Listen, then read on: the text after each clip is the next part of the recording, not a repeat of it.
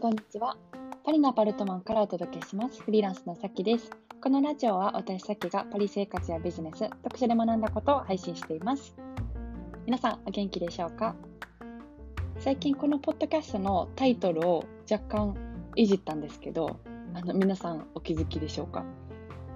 でね、タイトルをあの毎日5分っていう風に入れたんですよ。なんか聞きやすいかなと思って。でも、あの、全然5分に収まるらす気がないっていう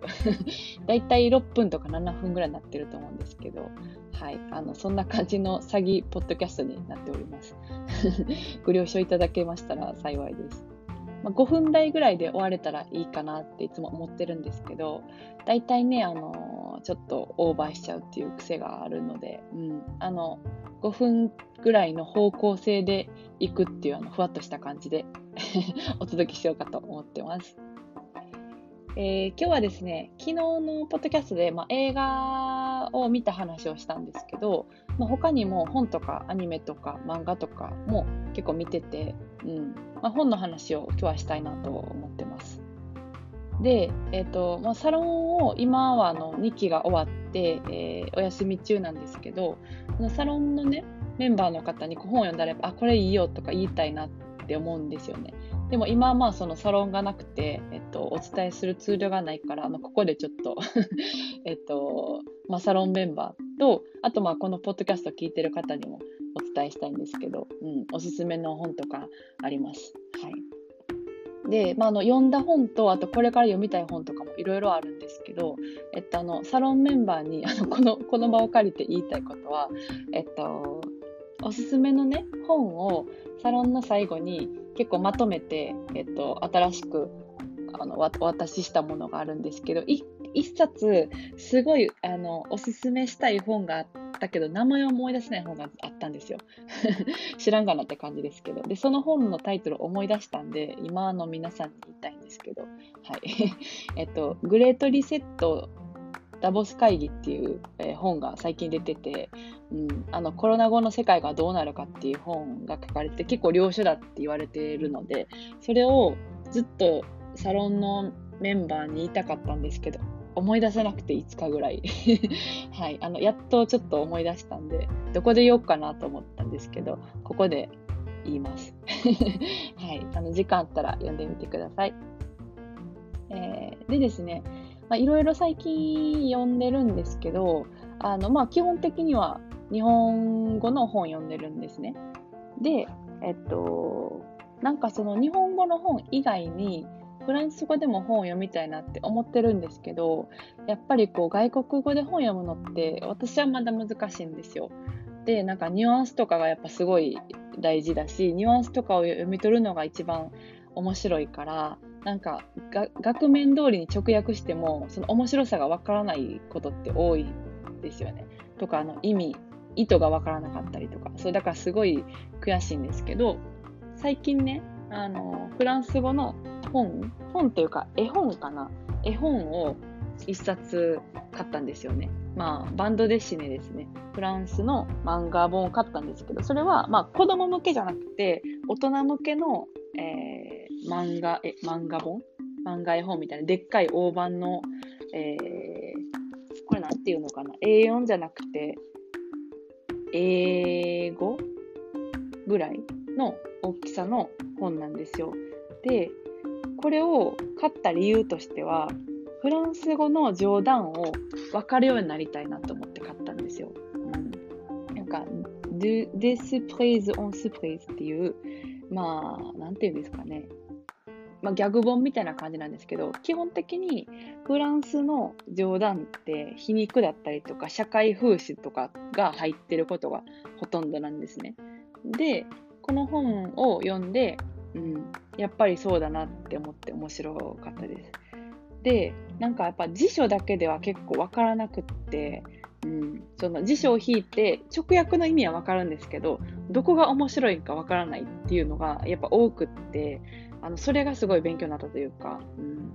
でなんかフランスの社会風刺の前提とかも入ってるからそれを知らなかったら笑えなかったりもするんですよ。そう。だからなんかこう世界共通で全員が笑える冗談とかあるじゃないですか。あのパンを顔あのケーキ顔にぶつけるみたいな。一発ギャグ的なものだったらわかるんですけどそのね風刺的な冗談みたいなのって難しいじゃないですか。なんか例えば、なんて言うんでしょう、芸人さんで言ったら、その冗談の種類としてね、うんと、あの、なんか、なんでしょう、100%アキラとかは、完全に、あの、日本語わからなくてもわかるじゃないですか。むしろあの人喋ってなかったと思うんですけど、そう、ああいう冗談だったら、言語がなくても笑えると思うんですよ。で、現にあの100%アキラのあの方ってフランスのテレビに最近出てたんですよ。フランスデビューみたいな。フランスデビューっていうかフランスの地上波に出たみたいな感じで、そうそうそう、あのすごい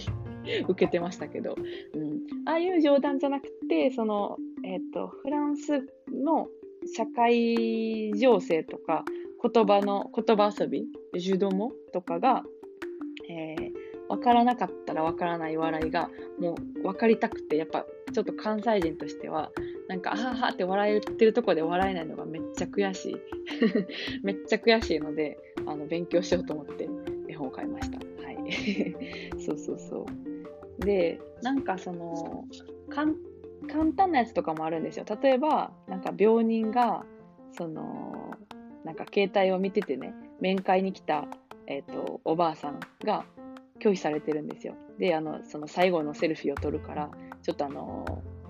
数、数秒待ってくださいみたいなのを看護師さんに言われて止められてるみたいなあのシーンがあったりして、そういうのとかは、まあ、あの、わかるじゃないですか。で、面白いなとか思うんですけど、そう、他になんか、なんて言うんでしょうね。こう、なかなか、うんと、フランスの言葉、ボキャブラリーとか、あと、うん、なんか言葉遊びが分からなかったら分からないみたいなのも結構あって、すごい勉強になりました。なんか外国語で勉強するときに、こう、ある程度のところまでは、多分本とか、えー、で勉強、あ、本じゃない、あの、教科書とかで学校とかで勉強すると思うんですけど、その後なんかこう冗談とかそういうとこになってくると、こういう絵本とかを使って勉強するのって、あの面白いな。結構、結構いいんじゃないかなと思いました。うん。すごい勉強になりました。はい。なんか、どう説明したかちょっとわからないんで、なんかまとめたら、また 話したいと思うんですけど、そうですね。一個だけ言うと、例えばこの本の中であったのは、えー、まあ、これはちょっとフランスっぽいかわかんないですけど、会社で女の人が8人いる宅に1人だけ男の人がいてなんか会議で発言しようと思ったら、えっと、他の人にあの黙れみたいな感じで言われてるんですよ。で、あなた思い出してみたいな。あなたの役割は、えっと、飾りでしか、この会社では飾りでしかないから意見しなくていいよみたいな感じのを周りにいる8人ぐらいの女の人に言われて黙ってるみたいな図があるんですけど、これもすごい皮肉った風刺で、えっとまあ、フェミニズムを分かってもらうために逆を言ってるみたいな。もし、よくその現実社会では、えっと、男の人がパーセンテージ